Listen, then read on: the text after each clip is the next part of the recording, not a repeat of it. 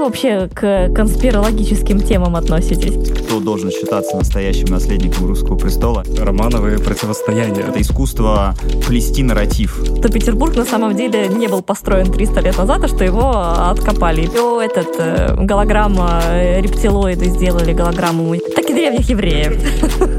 Прости, но ты отправляешься в рабство. Таким специальным крюком, как будто бы стаскивал труп за кулисы. Как говорится, вы не понимаете, это другое. Флэшбэки, флэшбэки пошли вьетнамские. Мне кажется, это спираль. Синусоидные, я бы сказал. э, Мы все-таки деградируем. Здравствуйте, дорогие слушатели. Здравствуйте, дорогие слушатели. Мы хотим вам рассказать очень классную штуку. У нас сегодня есть гость на подкасте. У нас в гостях историк-музыкант Аркадий Романов. Аркадий, здравствуйте. Здравствуйте, Аркадий. Здравствуйте, очень рад присутствовать на этом подкасте. Да, спасибо большое, что вы согласились э, прийти и стать нашим гостем. Вы наш второй гость. У нас был гость уже философ, тоже Сергей Романов. Кстати, да, у нас тоже был гость У нас Сергей как-то Романов. мы по Романову. Только Надеюсь, э, не мой родственник, о котором я ничего не знаю. Это ваш с царских времен. Царских времен еще еще родственник. тех. Несколько ветвей, да, просто эм- эмигрантов. Вот. Там, знаете, Романовы, они же борются сейчас за... Ну, там есть Кирилловичи, да, и так далее. То есть разные ветви. Вот. И за легитимность, кто должен считаться настоящим наследником русского престола, они же воюют. Э, Ну, живя в эмиграции, естественно, живя не в России, но они сражаются там за это право. Вот. И э, будем считать, что это вот еще одна ветка противостояния. Мгм. Вот, и мы вот ветку противостояния приглашаем к себе на подкаст. Это такой, знаешь, типа романовые противостояния. Романовое противостояние, да. А вы Романовый просто финал. каждому из них, э, вы каждому из них задаете, видимо, одни и те же вопросы, и потом на выходе слушателям надо будет решить, кто из них более легитимный, как бы кто лучше спра... кто, Кто лучше настоящий монарх, да? Кто трушный Романов. Кто трушный Романов. Ну, пример- примерно так, да. Да. Я не знаю, как Александр, но я с вами, Аркадий, знакома заочно по правому полушарию интроверта. Мы смотрели цикл «История». История России История за России. 24 часа. Да, Да. это была замечательная лекция. Да, нам очень понравилось, спасибо огромное. А История вообще, ну, лично для меня безумно интересный предмет. У меня папа был историком, его нет уже в живых, но был историком, доктором наук, он преподавал в Герцена в университете, то есть, ну, прям историки меня окружали всегда. И мы бы сегодня хотели поговорить про историю, про историю вообще, наверное, в общем. Возможно, иногда будут странные... Как вы вообще к конспирологическим темам относитесь?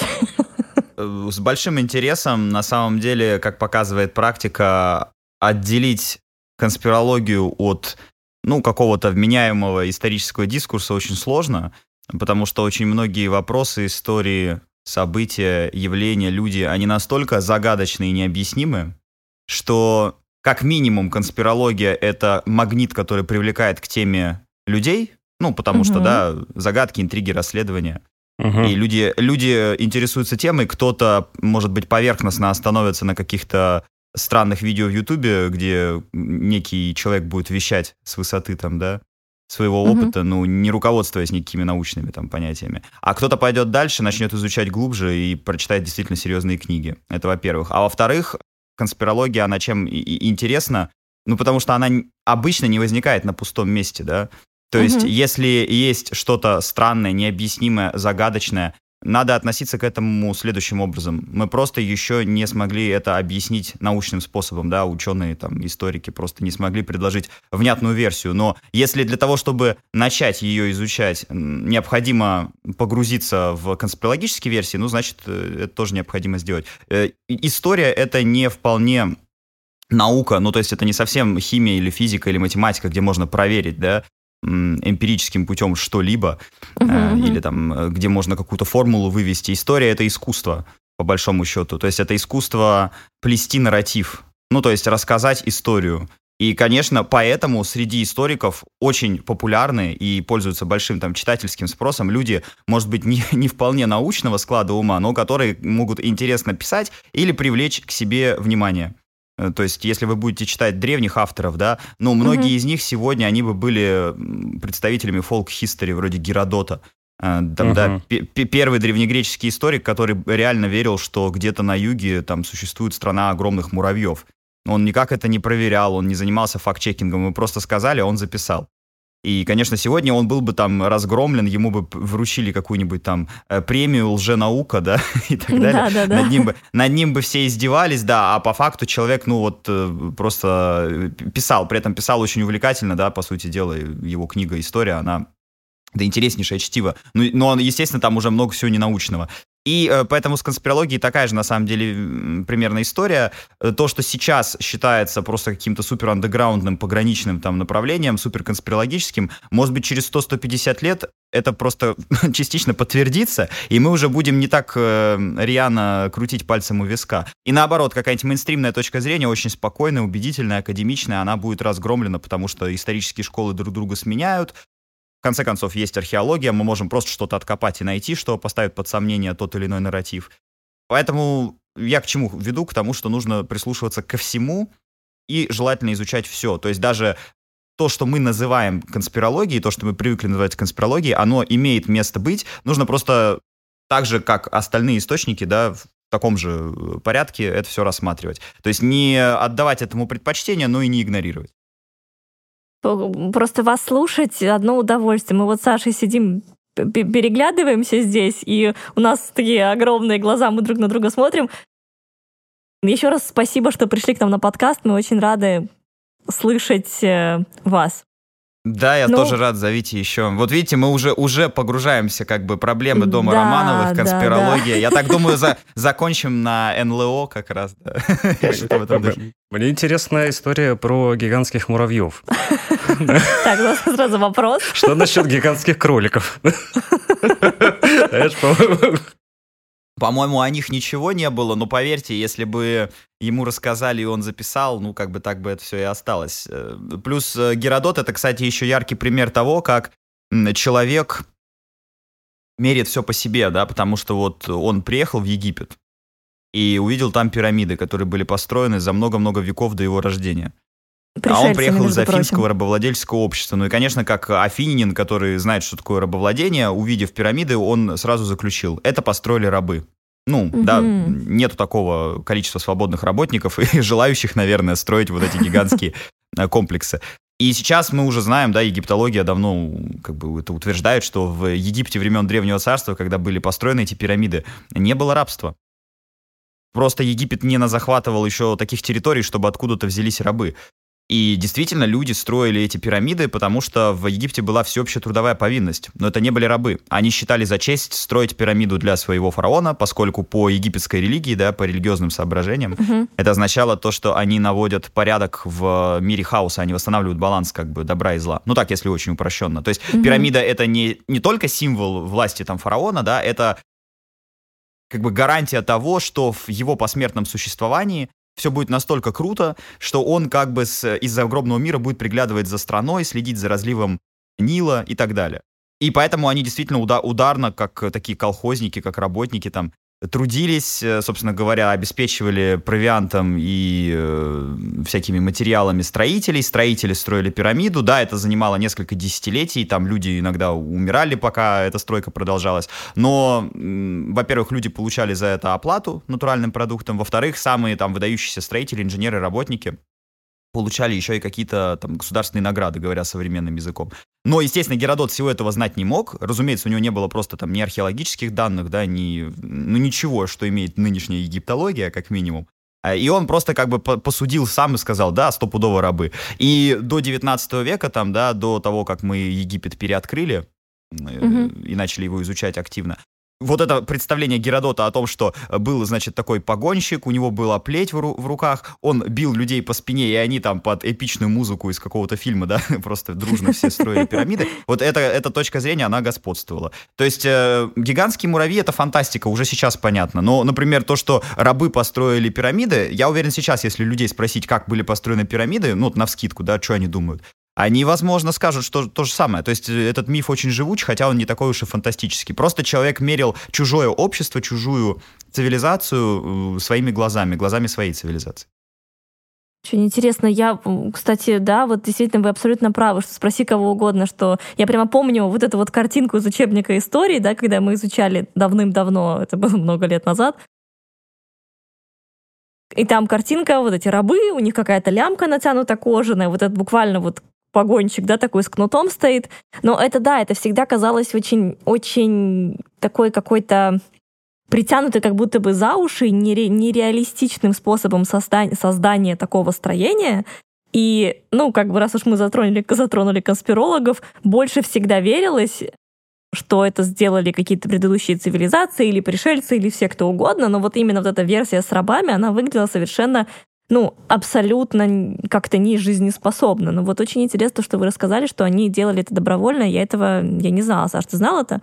Ну, я знаю, что в инсте сейчас есть такой ролик, очень популярный, мне попадается раз через день.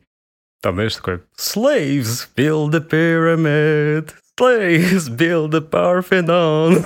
Потому Такая что веселая песенка. ты подписан на что-то очень странное.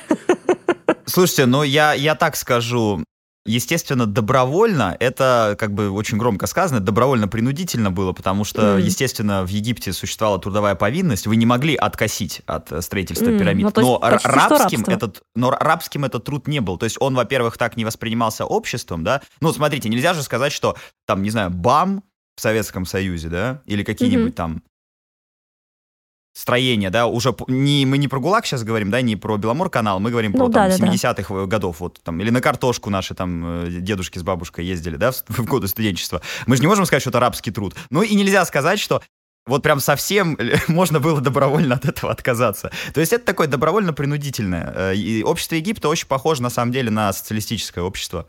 М. Вообще в древности было много таких примеров, то есть когда общество было очень похоже на, на Советский Союз, ну только вот, естественно, с э, помаркой на время. Предположим, империя инков в Латинской Америке. Там тоже была трудовая повинность, и это было продиктовано географией, поскольку цивилизация находилась в горах, очень труднопроходимая местность, и если что-то сделать неправильно, если, э, так сказать, не соблюдать какой-то график, то начнутся толчки, здание может рухнуть, посевы пострадать, плюс какие-то там, да, неурожайные годы надо учитывать, плюс, возможно, там вторжение каких-то соседних племен. Поэтому страна жила как такой дружный военный лагерь. Плела из веревочек слова, потому что это был Мгм. такой вид инкской письменности, строили мосты, всякие архитектурные сооружения, и при этом, да, должности распределялись на государственном уровне. То есть ты пойдешь строителем, ты пойдешь мост плести, значит, ты пойдешь там а, собирать э, в сельву какие-нибудь фрукты, ягоды, спускаться в джунгли, подниматься обратно, только смотри там, типа, чтобы тебя змея не съела. Ну и так Не далее. помри. И, э, грубо говоря, на государственном уровне это все распределяется. В Египте то же самое. То есть, конечно, не, не стоит думать, что это вот на Headhunter ты зашел, так, строитель пирамид. Ха, отлично, я пойду строить пирамиду. Такого не было, но все-таки рабство это нечто совершенно иное. Тем более, когда мы смотрим всякие фильмы, да, последних там 50-70 лет про Древний Египет. Там, это же кто снимает фильмы про Египет? Американцы. А американцы, у них свое было рабство. И вот это рабство действительно было невероятно бесчеловечное, где людей били плетьми, где они считались за инструмент говорящий, да, где Да, они да, вообще да. не были людьми, по большому счету.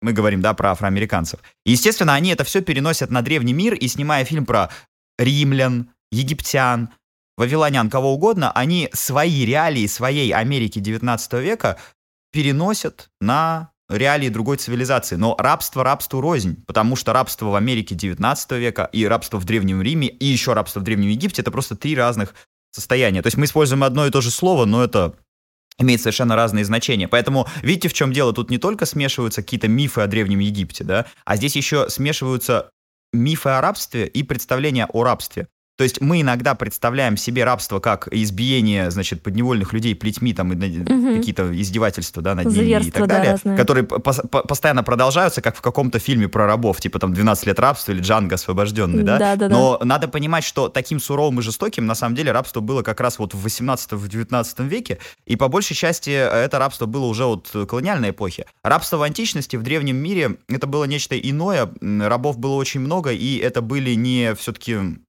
это были пораженные в правах люди, но как бы если бы, например, мер- перед афроамериканцем 18-19 века поставили, там, не знаю, экран и показали ему, как живет раб в Древнем Риме, ну, предположим, в первом веке нашей эры, да, э, он бы отдал вообще все, чтобы туда попасть и стать рабом там, потому что в его представлении это была бы райская жизнь. То есть относительно, да?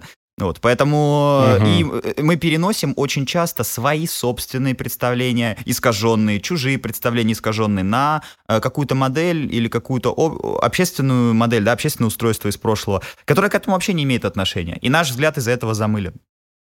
Угу. Очень здорово, Аркадий. Вот смотрите, вы сказали по поводу рабства, да, в Древнем Риме. Ну, то есть то, что они были ущемлены в правах, там, например, они голосовать, да, не могли, не могли принимать, или они могли принимать какое-то участие в общественной жизни. То есть чем отличался раб, например, в Древнем Риме от раба в Америке, то, что мы называем рабство? Во-первых, обоснованием рабства. Обоснованием рабства в Древнем Риме, да и вообще в Древнем мире, угу. многие рабы — это люди, которые попали в рабство за долги. В некоторых угу. обществах, во многих обществах, в Китае такое было поголовно распространено, люди продавали членов своих семей в рабство, чтобы семья расплатилась долгами. Ну, типа, мы не вывозим, и какой-нибудь там младший сын, прости, тебе в колледж. Итак, э, мы, мы тебе и так на колледж не могли накопить, знаешь, как, как в, со, в современных USA иногда говорят, да, и они ему просто говорят, сынок, прости, но ты отправляешься в рабство. И действительно, он шел э, работать, чтобы вот по-русски, да, правильнее сказать, это как бы батраки были. То есть это была такая суровая, жесткая работа. Ну, опять же, это не совсем вот рабство из фильма про Джанга освобожденного. Да. Объясню почему. Обоснование рабства в древности и обоснование рабства в колониальную уже эпоху, да, в эпоху нового времени, было очень разным. В древности считалось, что человек, который стал рабом, в принципе, еще вчера он мог быть свободным человеком. Он mm-hmm. мог угодить в рабство из-за долгов, он мог угодить в рабство, потому что он военнопленный. Это, это вторая э, по распространенности статья. Да, то есть ты, ты сражался в битве, ты выжил, дружок, ты, теперь ты в рабстве, прости. Это как бы ничего личного, просто бизнес. Но если мы возвращаемся в Америку 18 или 19 века, там была целая расовая теория, которая объясняла, почему африканцы темнокожие — это потомки Хама, Хам — это один из сыновей Ноя, который угу. в Ветхом Завете посмеялся над собственным отцом, когда тот пьяный лежал нагишом, и за это Ной его проклял, и все их его, значит, потомков. И, и что вот, да. мол, африканцы темнокожие, да, это, в общем-то, потомки Хама, это хамиты, которых проклял вот этот ветхозаветный патриарх, а значит и сам Господь наложил на них печать. К этому добавлялись всякие там российские объяснения по типу того, что ну они и темнокожие, да, поскольку, собственно, Бог их так Ну пометил, да, да, там, там и череп и, другой, и, и вот это все, да, понятно. И красноко... да, и краснокожие mm-hmm. в придачу, да, ну то есть вот там можно было найти уже объяснение цветовое к чему угодно. И mm-hmm. в результате что мы получаем? Человек смотрит, э, и, кстати, в некоторых фильмах американских это неплохо отражено, человек смотрит на другого человека не как на субъекта, который поражен в правах и теперь вынужден ему прислуживать. Потому что так смотрели на это древние. Он смотрит на него как на недочеловека. Он смотрит на него как на какую-то низшую форму существования, которую он просто обязан угнетать, обязан эксплуатировать по причине того, что он ни на что больше не способен.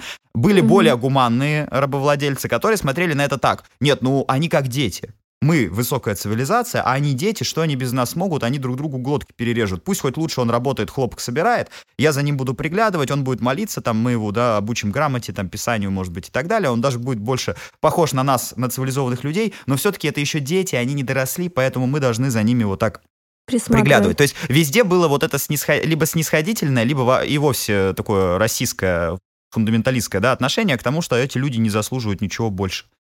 Поэтому рабство в древнем мире оно кардинально отличалось от того, к чему человечество пришло в 18-19 веке. Я осмелюсь сказать, что рабство в 18-19 веке действительно было жестоким и бесчеловечным, а рабство в древнем мире могло быть очень неоднозначным. То есть были рабы, которые по совокупности своих политических, ну не прав, а, скажем так, возможностей, да, насколько они влияли на своих хозяев, насколько они заправляли делами. Но они могли со свободными людьми спокойно посостязаться. История Древнего Рима тому пример, вот, да, вольноотпущенники. Они, по сути дела, вершили политику римских императоров в первом веке. Они становились настолько влиятельными, ну, примерно как евнухи в Древнем Китае, что-то в этом духе. Угу. И вольноотпущенники — это еще раз люди, которые успели побывать в рабстве, да, то есть они знают, что это такое. И э, при этом они были настолько влиятельными и могущественными, насколько сегодня в э, Америке, где вроде как все равны, все, все, все свободны, да, не могут быть афроамериканцы. То есть mm-hmm. э, если mm-hmm. будем сравнивать эти показатели, если будем сравнивать там просто социальную динамику, мы увидим, что рабство очень было разным в разных обществах, в разных эпохах. Поэтому, когда человек говорит рабство, пусть он уточняет, вот это о какой эпохе, о каком все-таки государстве, да, о какой стране он говорит. Очень здорово, вы сейчас прям так хорошо прояснили и для нас, и для наших слушателей. В принципе, на самом деле вещи достаточно, ну не то что очевидные, но действительно очевидные. Насколько я знаю из истории, не помню, из истории Древнего Рима, что Например, в гладиаторские бои вполне тоже там участвовали рабы, и после боя вполне могли его освободить. То есть у него была возможность каким-либо способом из этого рабства уйти потом. То есть человек туда попал, каким-то образом отработал там свои долги или все что угодно, и потом он мог действительно снова пробовать вернуться к какой-то не рабской жизни, чего вообще, в принципе, не было никаким образом в рабстве там вот 19 века. Да, конечно, там было только возможность, что если тебя непосредственно хозяин отпустит, да, uh-huh, uh-huh. то есть не было даже как в России указ о вольных хлебопашцах, да, там что, хотя uh-huh. опять же это очень, сейчас я по опасной дорожке иду, потому что крепостное право и рабство это тоже совершенно разные вещи. И сравнивать их нельзя, и я не сторонник того, что крепостное право равно рабство, это другое. Mm-hmm. Как говорится, вы не понимаете, это другое. Но, но, э, даже, да, но, э, но даже если возвращаться, да, к нашей истории, к русской истории, все-таки был указ о вольных хлебопашцах. И, простите, русские крестьяне были вооружены. Ну, то есть, если бы uh-huh. американские рабы темнокожие были вооружены, да, восстание Тернера показалось бы детским садом. Там бы вся Америка полыхала. Ну, uh-huh. представьте, сколько людей, да, перевозилось на этих судах тесных. И сколько да. среди людей, которые еще помнили, что э, их взяли в рабство, еще не там в каком-то поколении попали, да, в Америку. Сколько из этих людей пытались поднять восстание, перерезать глотку рабовладельцу, сколько из них пытались надоумить своих друзей по несчастью, да, что давайте, mm-hmm. друзья, возьмем, значит, попробуем восстать, попробуем уйти, там, перейти границу и так далее. Эти попытки были, восстания были, но, конечно же, они все были обречены на провал, потому что... На, они все были обречены на провал, потому что, собственно говоря, патрулировали постоянно все дороги, там, входы-выходы, да, из различных поместий, чтобы темнокожие рабы не смогли сбежать. Но что самое главное, им никогда бы не доверили никакое оружие. Ну, никогда просто, да. Они там, естественно, кто-то бы додумался поднять это оружие на хозяев. В России же у крестьян оружие было, и, собственно говоря, во всяких военных конфликтах вроде Отечественной войны 12 -го года это там с французами играло злую шутку, да, крестьяне партизанские отряды собирали, организовывали. То есть mm-hmm. это нечто иное. Но вот что касается гладиаторских боев, здесь вообще интересная штуковина. Гладиаторские бои мы тоже представляем по кинофильмам, и для нас гладиаторские бои это такие совершенно негуманные, бесчеловечные акты, да, значит, людей заставляли драться с друг с другом насмерть, потом Хоакин Феникс э, поднимал либо большой палец вверх, либо большой палец вниз, и если человеку надо было, значит, оставить жизнь или убить, и вот это такое кровавое шоу, кровавый спорт. Это не совсем правда. Дело в том, что гладиаторские бои больше напоминали современные поединки ММА или бокс, да, то есть звезды mm-hmm. гладиаторских боев римской республики, да и в Римской империи, это что-то вроде Хабиба Нурмагомедова или Конора Макгрегора. То есть это люди, во-первых, они любимцы публики. Да, их любит публика, она обожает эти сражения, сражения должны быть зрелищными, и если после каждого сражения будет умирать хотя бы один боец, ну, невозможно будет создать зрелищный, красивый спорт, да, потому что глади... mm-hmm. гладиаторские бои — это рестлинг. Это рестлинг древнего mm-hmm. времени. Да, конечно, там были, было холодное оружие, но оно было затуплено. Разумеется, они могли нанести как, друг другу какие-то травмы. А даже мог погибнуть человек. Ну, простите, даже сейчас во время боксерского поединка мо- человека могут убить. Да, это может. возможно, угу. да, это происходит. Не так часто, конечно, как в гладиаторских боях, но все-таки происходит. Но вот, э, конечно Раньше же, самая большая... Раньше было гораздо лучше, поверьте. Самая большая головная боль, да, любого, э, любого тренера гладиаторов, да, любого владельца гладиатора-бойца, самая большая головная боль — это искать нового раба, искать нового бойца, заново его обучать, тренировать. Его же нужно не только тренировать бою, бою. Э, они сражаться не умеют. На самом деле, вы думаете, что гладиаторы это какие-то мощные воины? Я сейчас позже расскажу один анекдот, связанный с этим. Э, и их учили не только сражаться, их учили выступать, выйти на сцену, на арену, извините, крикнуть что-нибудь ругательное там, да. Если mm-hmm. это гал, например, если это кельт, по происхождению, выйти и, например, прокричать что-то обидное, публике это понравится, типа, о, сколько я, значит, поганых римлян вижу прямо сейчас, сидят здесь на скамьях, что, нравится вам смотреть на гальскую доблесть? Сейчас я вашего любимого бойца выпотрошу, и они такие, о, да, круто, круто. То есть это такой трэш-ток, вот как сегодня сидит там Конор, да, и там трэш-током занимается, то есть просто вываливает грязь на своего оппонента, потому что без этого бой не зрелищный. Конечно же, бой зрелищный, когда есть какой-то накал, есть какое-то противостояние. И вот представьте, что вы обучаете этому гладиатора, вы тренируете его как актера, как э, спортсмена, как такого модель, модель, он должен красивым быть, у него кубики должны быть там, да, красивые мускулы. И он выходит и через 3 секунды умирает, потому что человек зарядил ему в шею дротик там, да, или мечом ему отсек там что-то. И он от потери крови просто умер, даже если это не какое-то серьезное ранение. Кому это надо? Никому это не надо. Это экономически невыгодно получается. Абсолютно. То есть гладиаторские поединки, гладиаторские бои — это огромный шоу-бизнес. Это рестлинг, это бокс, это ММА. И, конечно, никто там никого э, без особой необходимости не убивал. Теперь анекдот, который хотел рассказать. Значит, вот выходит такой гал или германец и начинает орать. Я вас всех ненавижу, я вас всех манал, вообще римлян через колено кидал, римляне никто, они слабаки.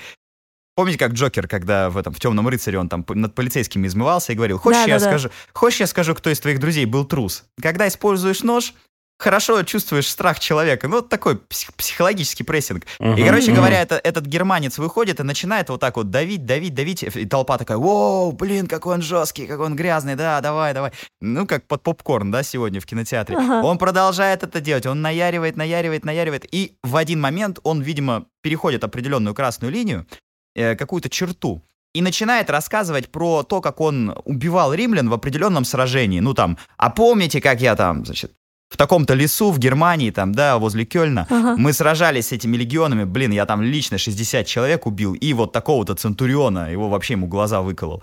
И э, так вышло, что он в этих э, своих фантазиях и сказках, видимо, э, действительно назвал имя какого-то реального Центуриона или, может, какое-то реальное сражение. И среди зрителей оказался ветеран. Ну, то есть он реально бился там, и Ого. у него триггер случился, типа, да, что он там, не знаю, может быть, друга потерял в этом сражении, может быть, там руку потерял, я не знаю, ну что-то, что-то флэшбэки, он потерял. Флэшбэки пошли Да, у него вьетнамские, вьетнамские флэшбэки начались, Джонни, они на деревьях, у него все, у него триггер, и он, короче, выбегает он подбегает к арене, выхватывает у охранника там, не знаю, копье, дротик, что-то еще.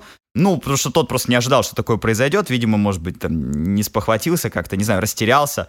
Может быть, э, перед авторитетом этого ветерана как-то решил не сопротивляться. Короче говоря, он выхватил или получил дротик от охранника, метнул его в этого гладиатора и за одну секунду его убил. Просто подбежал и убил его. И вот здесь мы видим картину того, что такое гладиатор, а что такое римский легионер, римский воин. Потому что воинов учат убивать. Солдат, uh-huh, воинов, uh-huh. да, настоящих профессиональных, так сказать, воинов, их учат уничтожать противника. Некрасиво биться, не показывать мускулы, не зрелищный бой а именно что уничтожить соперника, уничтожить противника как можно быстрее. Если мы говорим про э, бокс, ММА, гладиаторские бои, конечно, там нужна красота, там нужна зрелищность, там нужно, чтобы люди это смотрели. И поэтому, когда в фильме «Гладиатор» нам показывают, да, как там, собственно говоря, они дерутся, и это напоминает реально какой-то поединок, какую-то там битву не на жизнь, а на смерть, ну, это все было совершенно не так. То есть это были люди, которые отлично умели показывать себя на сцене, которые умели привлечь внимание публики, аудитории, но это не были профессиональные убийцы. Как только выходил настоящий профессиональный убийца, он за одну секунду мог трех или четырех этих гладиаторов э, как бы угу, завалить в моменте. Угу. Да, они даже, возможно, оказать сопротивление бы не смогли, у них затупленное оружие, понимаете? Угу. Очень здорово вы рассказывали сейчас, особенно ну вот про, про то, что это шоу и что очень невыгодно их убивать. Я сразу вспомнила, у меня тоже такие свои флешбеки. Э, я работала, танцевала в театре в Михайловском, и у нас там был балет «Спартак». И там было очень много постановочных вот этих вот гладиаторских боев. Ну, понятно, что это были все артисты. И, э, ну, должна была быть такая массовая большая сцена, а людей все равно в театре мужчин не так много. И то есть, если, допустим, тебя где-то убили на авансцене, ну, в кавычках убили, ты таким трупом лежишь, появлялся специально, естественно, тоже переодетый, загриминованный как бы персонаж, таким специальным крюком, как будто бы стаскивал труп за кулисы, и ты как бы опять вставал, брал другой меч и шел сражаться заново. Всегда было очень весело. Ну, потому что тот вот человек... С багром такой. Да-да-да-да. Крюком утащили за кулисы. И потом он такой снова встает и идет сражаться. ну, а почему нет? Ну, а почему нет? Да, мы все очень веселились всегда в этих моментах. Аркадий, ну смотрите, чуть-чуть хочется что-то мне из Древнего Рима уйти, тоже про Петербург заговорила, и конспирологи сразу подтянулись Древний в, Петербург? в мою голову. Это, да, это вот это вот вы наверняка тысячи процентов знаете, что Петербург на самом деле не был построен 300 лет назад, а что его откопали, и Петр пришел на все готовое.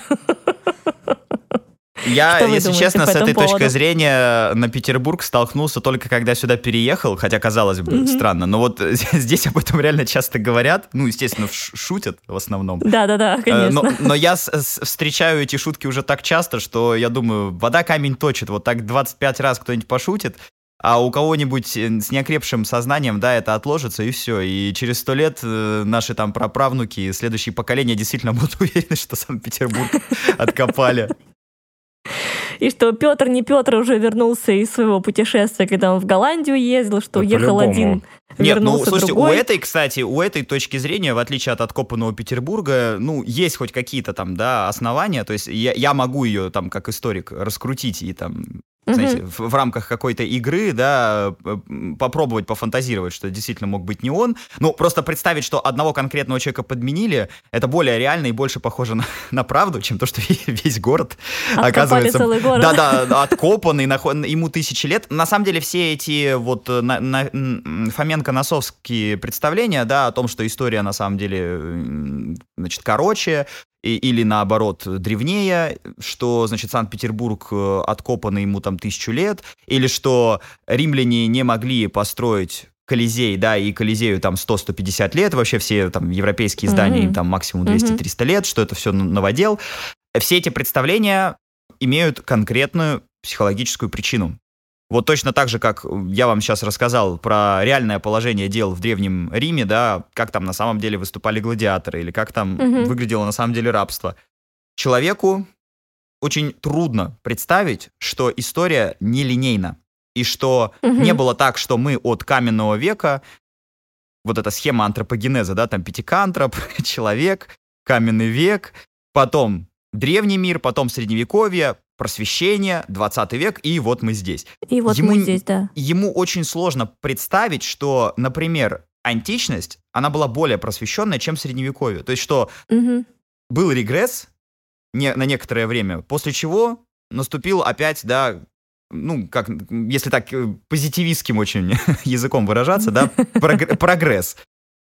Ему это иногда не укладывается в голову, он думает, ну как так, почему? Ну, оно же было раньше, оно же было старше, это не может быть об- объяснено рационально и разумно. Единственное разумное объяснение – нам врут, и на самом деле такая великолепная постройка, как там Колизей, она не могла быть построена в Древнем Риме, она была построена в ту же эпоху, что и там творили философы вроде Монтескьё, там, не знаю, Томаса Гоббса, да, то есть там это 17, Мгм, 18, мгм. 19 век, ну что-то в этом духе.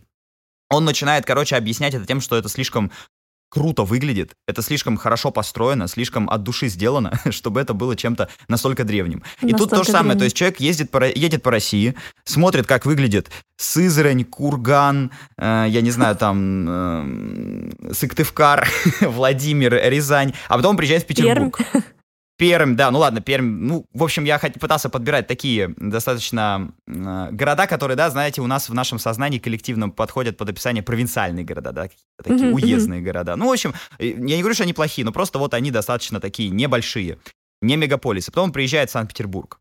Если он приезжает в Москву, он видит, что там очень много новых зданий, да, новодела. Там, ну, спасибо господину Лужкову, спасибо Собянину за счастливое детство, как бы, да, сколько у нас исторических зданий даже в центре перестало существовать. Ты приезжаешь в. Москву, ты видишь, что здесь очень много построено недавно. Но ты приезжаешь в Петербург, и ты видишь действительно исторический центр, да, который был построен в 19 веке, в начале 20 века. И он красивый, и это не похоже ни на что, что есть в России.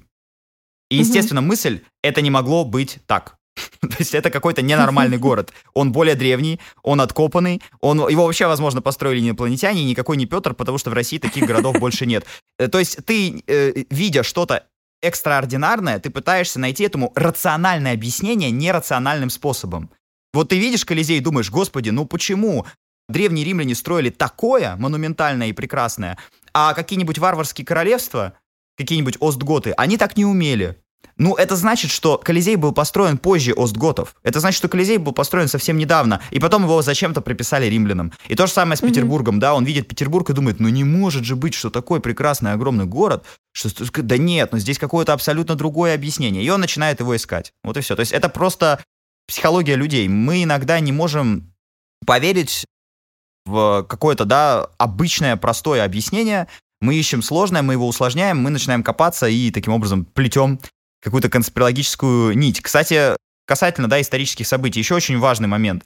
Люди очень часто совершают глупости. Настолько не хочется верить в то, что мировые войны или там какие-то глобальные катаклизмы, экономические кризисы, они иногда протекают просто из-за человеческой глупости, да, из-за обычных угу. ошибок, обычных людей, угу. что люди начинают искать в этом заговоры. Почему люди видят во всем заговоры, да, и часто объясняют да, да, какие-то да. события заговорами? Потому что мы не можем рационально поверить в то, что это все из-за какой-то идиотской глупости. А часто в истории да. это именно так и было. Вот и все. Угу. Очень, знаешь, это хорошо видно по глиняной росписи. Если в Петербурге, например, пойти в музей, да, ага. ну какой там в Петербурге есть музей? Какой? Один единственный. Вообще, Здесь вообще нет музеев, ребят. Вы чего? Это же как бы самая бескультурная столица России. Это все этот э, голограмма, э, рептилоиды сделали голограмму музея. Ну где там вот стоит эта штука? Какая штука? И, в общем, там есть э, зал египетской истории и есть зал греческой истории.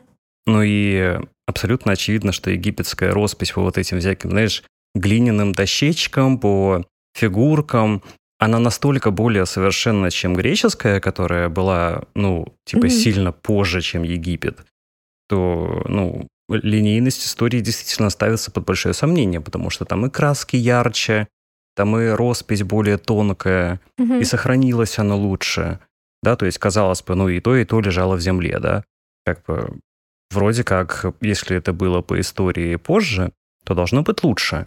Но все-таки раньше было лучше, получается.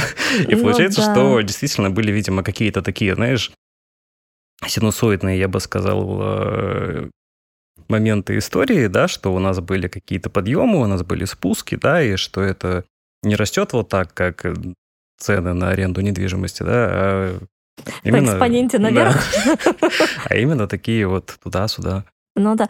Кстати, вот Аркадий, да, Саша, спасибо, классное замечание. Аркадий, вот у меня к вам вопрос э, вот в связи с этим всем. То есть это вот вся нелинейность, да, подъемы, спуски вот такими волнами. Ну а если вот отдалиться, да, от этого графика и, в принципе, посмотреть по со стороны на него, он он идет наверх скорее, или он идет вниз, или он сам вот этот крупномасштабный график, ну, ваша точка зрения, да, на историю, мы все-таки деградируем или мы как-то прогрессируем куда-то? Как вы думаете? Мне кажется, это спираль. Самое правильное объяснение mm-hmm. исторического процесса — это спираль, потому что то, что для одного народа или для одного человека даже прогресс, для другого кошмар и катастрофа, и наоборот. Ну, предположим, коллапс бронзового века, да, уничтожил сразу mm-hmm. несколько цивилизаций, несколько систем письменности ушло в прошлое. Это, вообще, это был апокалипсис. То есть среднее, средневековье там, это просто цветочки по сравнению с тем, что случилось в коллапс бронзового века. И вместе с тем, если бы не коллапс бронзового века, не было бы древних евреев, не было бы древних греков, том виде, в каком мы их, по крайней мере, знаем, не было бы ничего вообще, что на самом деле сегодня мы знаем об античной культуре, да, то есть целый просто пласт реальности бы отсутствовал.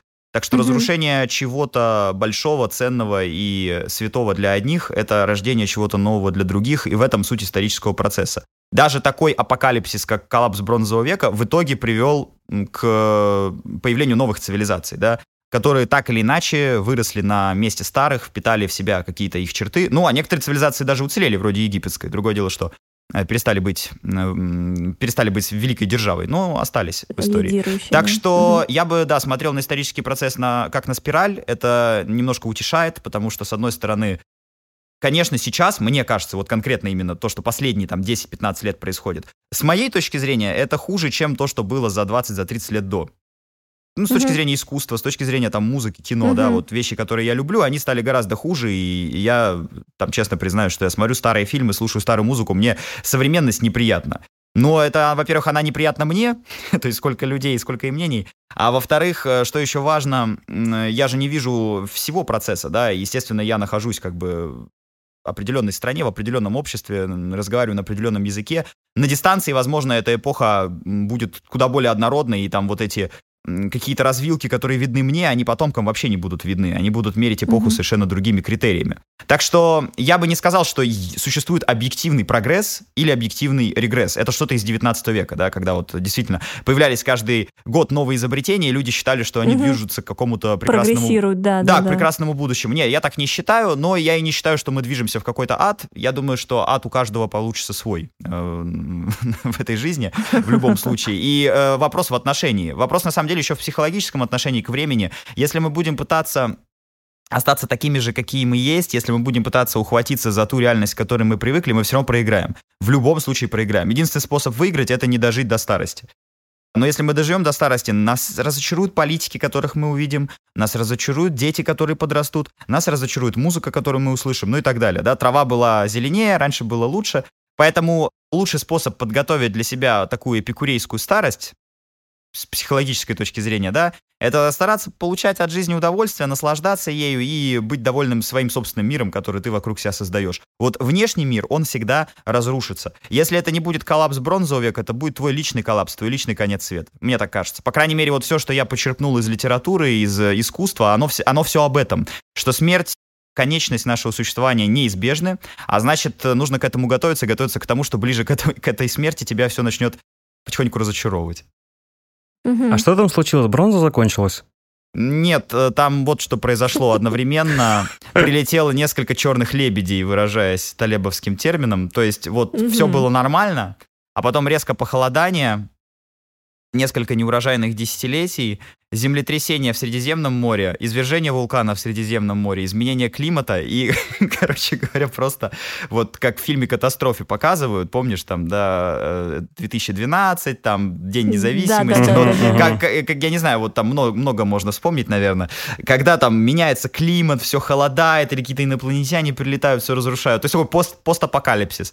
И человечество стало жить в эпоху постапокалипсиса. Нарушились э, экономические цепочки, и бронзу перестали выплавлять. Бронзу использовали как для доспехов и оружия, так и для украшений. То есть бронза это был просто вот самый основной металл, основной сплав, который использовался цивилизациями. А бронза, как известно, это олово плюс медь. И дело mm-hmm. в том, что олово и медь в Средиземном море, да, на Ближнем Востоке, вообще в Европе, они находятся на тот момент, по крайней мере, да, из открытых э, источников, они находились очень далеко друг от друга. И цивилизации жили за счет торговли. Ну, к примеру, mm. олово добывали, э, вы не поверите, на территории современной Ирландии, Скандинавии, Афганистана. Все это на ослах транспортировали, да, через разных посредников в э, Ближний Восток, например, в uh-huh. Вавилон, да, между речи Тигра и Ефрата. Там не было никаких полезных ресурсов, но там были рабочие руки, это как Китай был такой, да, то есть фабрика мира. Uh-huh. Вот сегодня все телефоны в Китае собирались, а тогда вся бронза выплавлялась, в общем-то, в Междуречье. И нужно было еще медь. Медь с Кипра везли. Отсюда название острова, да, Кипр, Купрос, Купорос. Купрос. Вот, оттуда везли медь. Привезли медь, привезли олово, выплавили, продали, и работает глобальная экономика, невероятно напоминающая сегодняшний мир. Сегодня же нет э, там американских автомобилей или японских компьютеров. Это все собирается угу. и раз, разбирается в, по чуть-чуть в каждой стране, да? То есть э, глобальное производство, угу. глобальный рынок. То есть там те же американские машины, они уже не стопроцентно американские, как 50 лет назад. То есть сегодняшняя современная вот эта диверсифицированная, да, глобальная такая экономика, она невероятно похожа на ту экономику, которая была вот в эпоху высокой бронзы. То есть, когда цивилизации могли враждовать, воевать немножечко друг с другом, но в целом они были нацелены на союз, на торговлю, на обмен, потому что без этого не проживешь. Потому что если хоть кто-то из этой цепочки выбывает, все сразу цивилизация как бы начинает регрессировать, э, буквально, да, потому что кто-то медь не привез, кто-то олово не подвез, где-то это медь и олово не выплавили в бронзу, конец истории. И вот тут представьте, mm-hmm. что наступает такой природный катаклизм, настолько всем вообще становится не до бронзы, что все эти экономические цепочки рушатся, и каждый сам за себя, каждый думает, чем себя прокормить. В итоге часть народов просто исчезает с лица земли, другие народы, ну, в общем, теряют свое, скажем, значение, да, типа Египта. То есть Египет сохраняет свою mm-hmm. государственность, но никакой больше активной роли там в средиземноморской политике не играет, по крайней мере, до прихода греческих династий. Соответственно, смотрим на то, что получается после. Приходят народы, которые выплавляют более дешевый в изготовлении, более легкий в изготовлении металл, железо.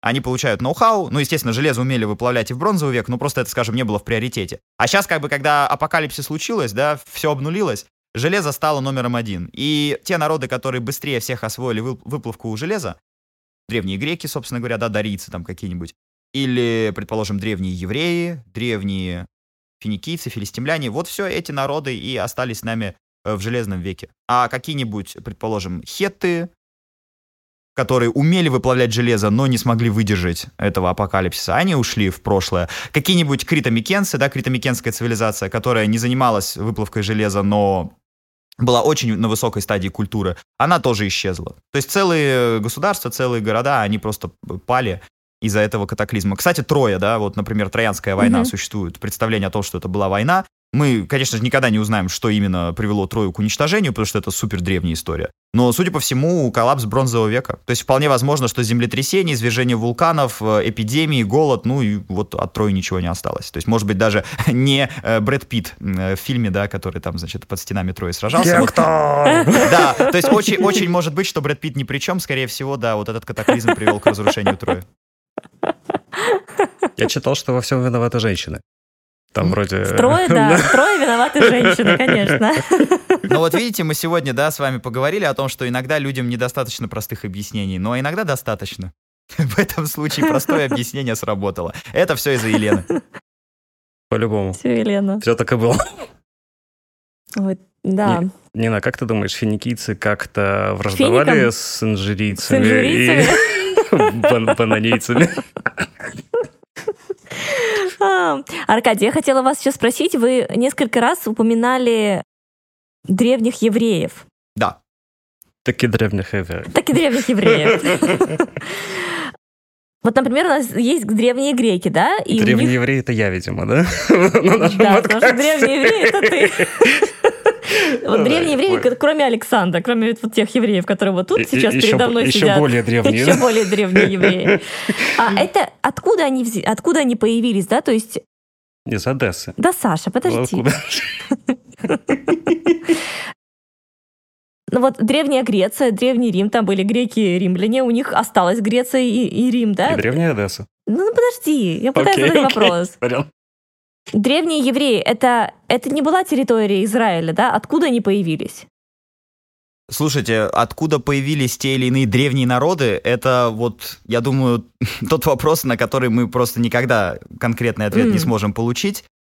Естественно, у нас постепенно, да, пополняются знания благодаря археологии, благодаря филологии, мы что-то где-то чего-то можем объяснить, но вот такой вот прям конкретный дать ответ, откуда взялись древние евреи, Мгм. очень сложно. Были так называемые народы моря.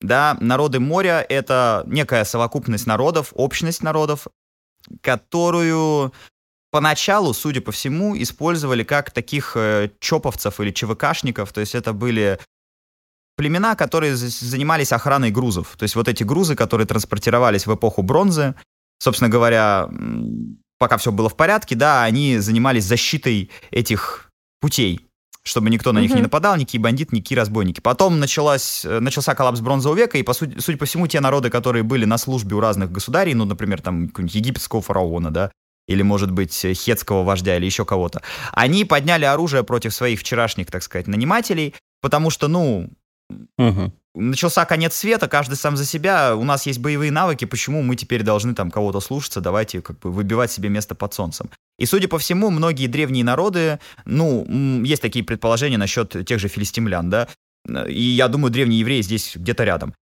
Многие древние народы — это потомки вот как раз так называемых народов моря, которые в эпоху э, бронзового коллапса начали нападать на еще существовавшие египетские города, какие-нибудь ближневосточные торговые точки, где еще был, были какие-то запасы зерна, может быть, да, провизии, провианта. И, собственно говоря, пытаться выбить себе место под солнцем, пытаться обеспечить себе какое-то пропитание. Потом в дальнейшем, и перейдя к выплавке железа, и осев там в определенной местности, они начинали строить собственные города и начинали выстраивать собственные государства, собственные цивилизации. Все, что я могу сказать про древних евреев, это то, что это народ семитской группы, то есть у них семитские языки.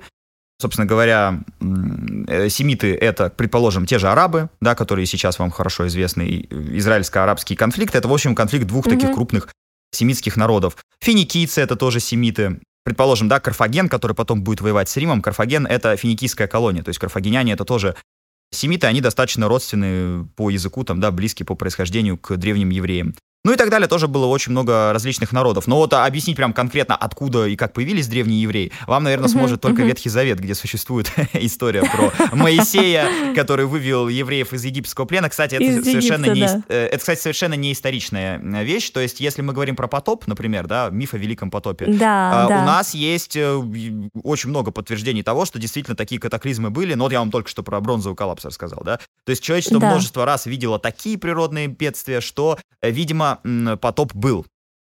Да, он в таком легендарном виде дошел до нас вот как, как минимум через Ветхий Завет. Многие другие истории тоже подтверждаются. Например, там строительство Вавилонской башни, судя по всему, это строительство зиккуратов в Вавилоне, да? Потому что вавилоняне действительно строили такие вот высокие постройки, это было это тоже в таком измененном виде могло дойти до нас. Но конкретно Моисей и египетский плен, вот бьются археологи, историки над этим вопросом, но все-таки не находят подтверждений того, что древние евреи были в рабстве, вот прям всем народом в Древнем Египте. Наверняка какие-то Мгм. предки древних евреев, те, кто потом стали древними евреями, они были в рабстве у египтян, такое, наверное, было в эпоху уже Нового Царства, когда в Египте появились рабы. Но вот так, что прям весь народ действительно находился в плену, ну, мы этому подтверждений не находим. Поэтому, кстати, так много споров, какой конкретно фараон имеется в виду под фараоном в истории Моисея. Да, его же там просто называют фараон, то есть там нету его конкретного Да, да, да, титула, имени. нету, да, да. Поэтому, имени э, наверное, нет, кстати, да. из всех ветхозаветных историй те или иные истории могут найти свое подтверждение в реальности. Вот именно история Моисея, она, конечно, судя по всему, легендарна абсолютно. То есть это, этого, скорее всего, не происходило.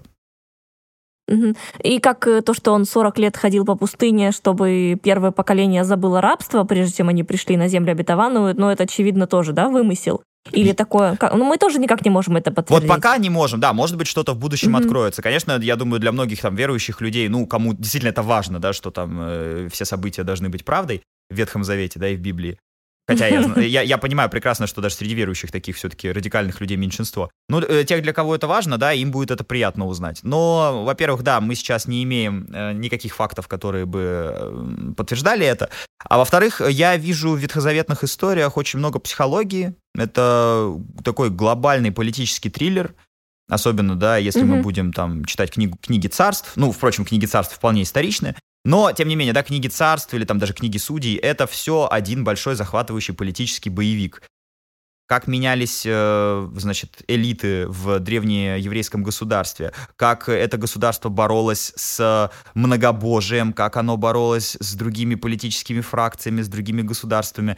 Ну, это все дико интересно. И, конечно, этому всему нужно было найти какое-то начало, да, какой-то генезис, откуда, Мгм, собственно говоря, мгм. евреи появились. Ну, то есть именно вот уже в оформившемся виде. И, судя по всему, для этого была придумана история Моисея. Она очень метафоричная, очень красивая. Почему, да? Потому что Моисей косноязычен. То есть это не какой-то прирожденный лидер э, такого харизматического плана, да? Это лидер, Мгм. которого избрал Господь. То есть вот, ну, пришлось ему стать лидером, но вообще-то за него говорил Аарон, потому что сам Моисей был очень плохим оратором, да, он заикался, Да, он да, мямлил, он косноязычен был, он не умел нормально выражать свои мысли. И при этом Господь разговаривал с ним.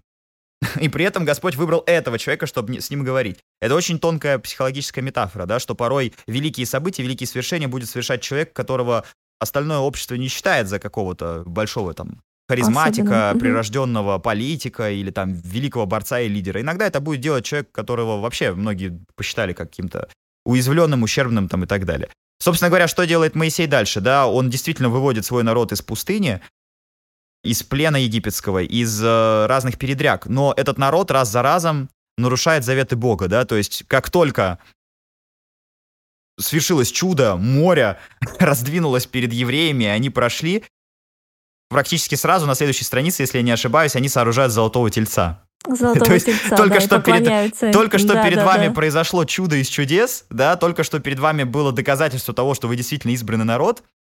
Все, все вам дали, все, что вы попросили, но нет, человеческая природа, она все равно потянулась к алчности, она все равно потянулась к наживе, к наживе сиюминутной, и, значит, люди стали молиться золотому тельцу. От- отступились от Бога, снова пришли, да, к э, тотемам, к каким-то, значит, языческим вещам. Это ведь тоже очень тонкая психологическая штука, она круто рассказывает о природе людей. Ведь действительно перед нами можно самые яркие доказательства привести того, что вот это хорошо, а это плохо. Очень крутые аргументы, да, показать на примере, что вот так надо делать, а не как это делают, там, например, люди, которые потерпели неудачу, да. Э, не, идти, не, не надо идти в казино и спускать там всю зарплату. Ты там не выиграешь, mm-hmm. да? Это, э, это обречено, ведь люди проигрывают там. Казино всегда выигрыши. Но человек что делает? Сидит возле однорукого, однорукого бандита и спускает зарплату, да? Золотой телец. То есть это метафора того, что какие бы рациональные, объяснимые, видимые доказательства правильности или неправильности перед нами не лежали, человек очень часто из-за своей природы порочной природы, да, выражаясь таким высоким языком, он все равно mm-hmm. выберет что-то гадкое, он все равно выберет что-то подлое. И э, сегодня это как актуально, да, в нашем современном мире, когда у нас есть ну, множество доказательств, да, множество, не знаю, и умных людей, фактов, наука, там, еще что-то. И, и мы можем какие-то вещи, ну, хоть более или менее уверенно утверждать. Но найдется множество людей, которые будут в интернет выкладывать там лженаучные факты, какие-нибудь там антиваксеры, еще что-то в этом духе, да, и ничего им не докажешь, вот что такова человеческая природа. То есть э, человек очень легко отступается, даже если перед ним на самом деле прозрачная ясная картина. Хотя, кстати, я подчеркну, что к антиваксерам у меня такое необ- необычное отношение. Я на самом деле отчасти понимаю, против чего все эти движения выступают. Они выступают против всеобъемлющего государственного или корпоративного контроля. На самом деле, сама идея мне тоже очень близка. Но то, как они мотивируют и объясняют людей не прививаться и не защищать свое здоровье, мне, конечно, абсолютно, абсолютно не близко. И вот это как раз золотой телец. То есть это то, что мы видели во всей эпохе, когда перед человеком были очевидные доказательства того, что есть правильный путь, есть неправильный, да, в, конкретно mm-hmm. в его случае, или в случае его народа, или в случае его здоровья, чего угодно, в случае его безопасности. Но он иногда жертвовал безопасностью, жертвовал рациональными доводами в пользу каких-то сиюминутных, может быть, там, удовлетворений своих амбиций, удовольствий, еще чего-то. Угу. Ну да, все, что, кстати, вот вы затронули тему анти антиваксерства, да, именно мне кажется, они выступают за то, чтобы иметь возможность выбрать, делать это или не делать. Не, в этом я, их. Э, в этом я их поддерживаю, в этом мне всегда было близко любое такое либертарианско э, анти, угу. анти какое-то да системное движение, это мне всегда близко, но э, чаще всего спикеры, которые представляли эти идеи, казались мне очень большими мракобесами. То есть я не встречал там, к сожалению, вот адекватных каких-то спикеров в большинстве своем. Хотя сама идея мне близка. Да, мы вот тоже это, изв... извини, Саша, сейчас одну секунду. Я заметила здесь в Австралии, когда уже сняли все ковидные меры, все уже давным-давно прошло, уже все, если честно, забыли про, про этот ковид. Здесь, мне кажется, даже до сих пор иногда по воскресеньям проходят такие марши по улицам, они идут с этими с плакатами против вакцинации, против этого, выступают, какие-то раздают там такие листовки.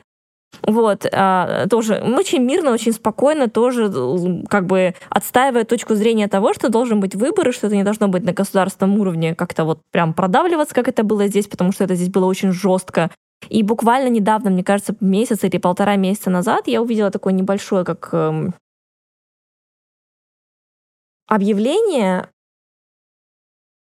на каком-то из кафе было распечатано, и там, в общем, от, от лица владельца компании, который вот этого кафе, они, они писали, что все те люди, которых мы не впустили, э, у кого не было вот этого несчастного зеленого фастпаса, да, вот этого кода, да, кто никто не привился, кто протестовал, Простите, что мы отказали вам и не впустили вас к себе в наше заведение. Мы сейчас знаем, потому что последние исследования подтвердили, что вакцины эти никому ничем не помогли. И вот мы приносим прощение. В общем, и это было так, это так было, ну, с одной стороны, мило, а с другой стороны, это было так странно. Вы уже сделали что-то, вы уже сделали какой-то свой выбор, и, ну, в общем, такое двоякое было какое-то чувство. Но было, было любопытно, в принципе, увидеть такую надпись, в принципе, как, как, ну, вот, как, как какой-то такой факт, да, что вот оно появилось, и это увидел, так думаю, вау, прикольно. Ну, то есть такой интересный, как будто бы маятник чуть коснулся в другую сторону. Ну, то есть потому что, ну, я не знаю, я не очень слежу, что там сейчас происходит в мире коронавируса. Ну, я думаю, да, сейчас эта тема немножечко вытеснена э, другими событиями, но, да, но да, да, однозначно, что она была, конечно, большой такой арт-подготовкой перед всеми нынешними э, политическими конфликтами.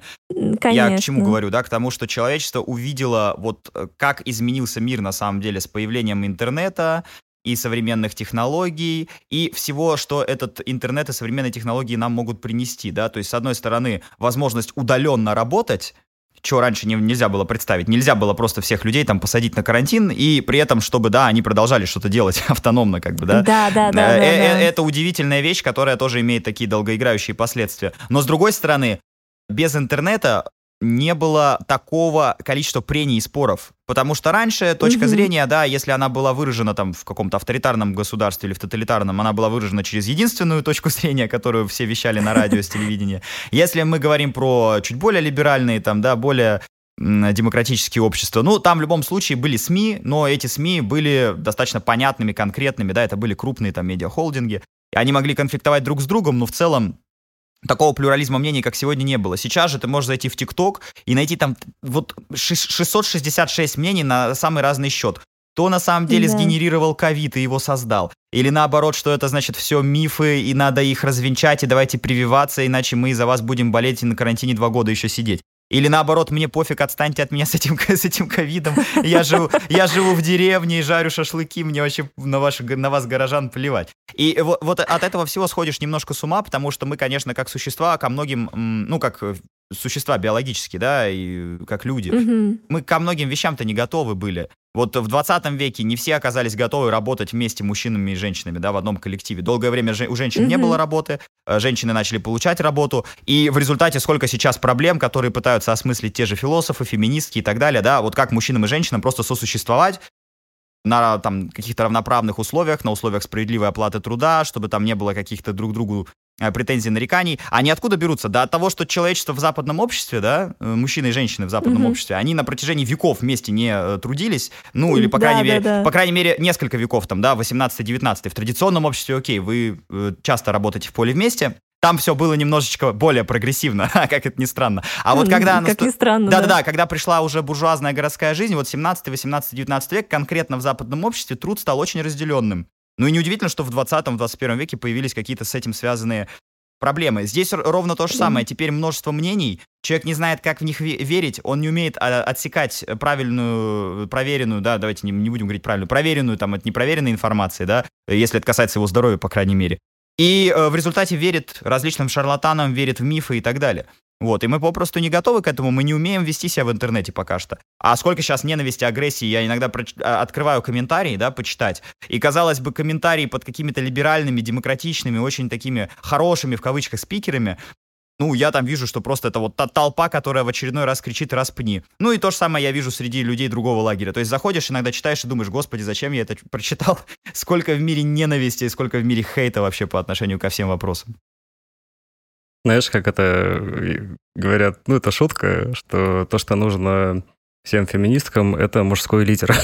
Да, да, да. Я, кстати, да, у меня, я помню, в университете Господи, я уже сейчас не вспомню, в какой конкретный момент обучения. Ну, в общем, был, да, какой-то персонаж, который там что-то, какой-то был спор на эту тему, и он значит, э, кинул этот э, такой патриархальный тейк из разряда, что да, вы все феминистки до первого нормального мужика, короче, вот будет нормальный муж, все, вы сразу там будете борщи варить, короче, свой феминизм забудете. Я такой думаю, отличный уровень дискуссии в Восточной Европе, да, это то, что я хотел.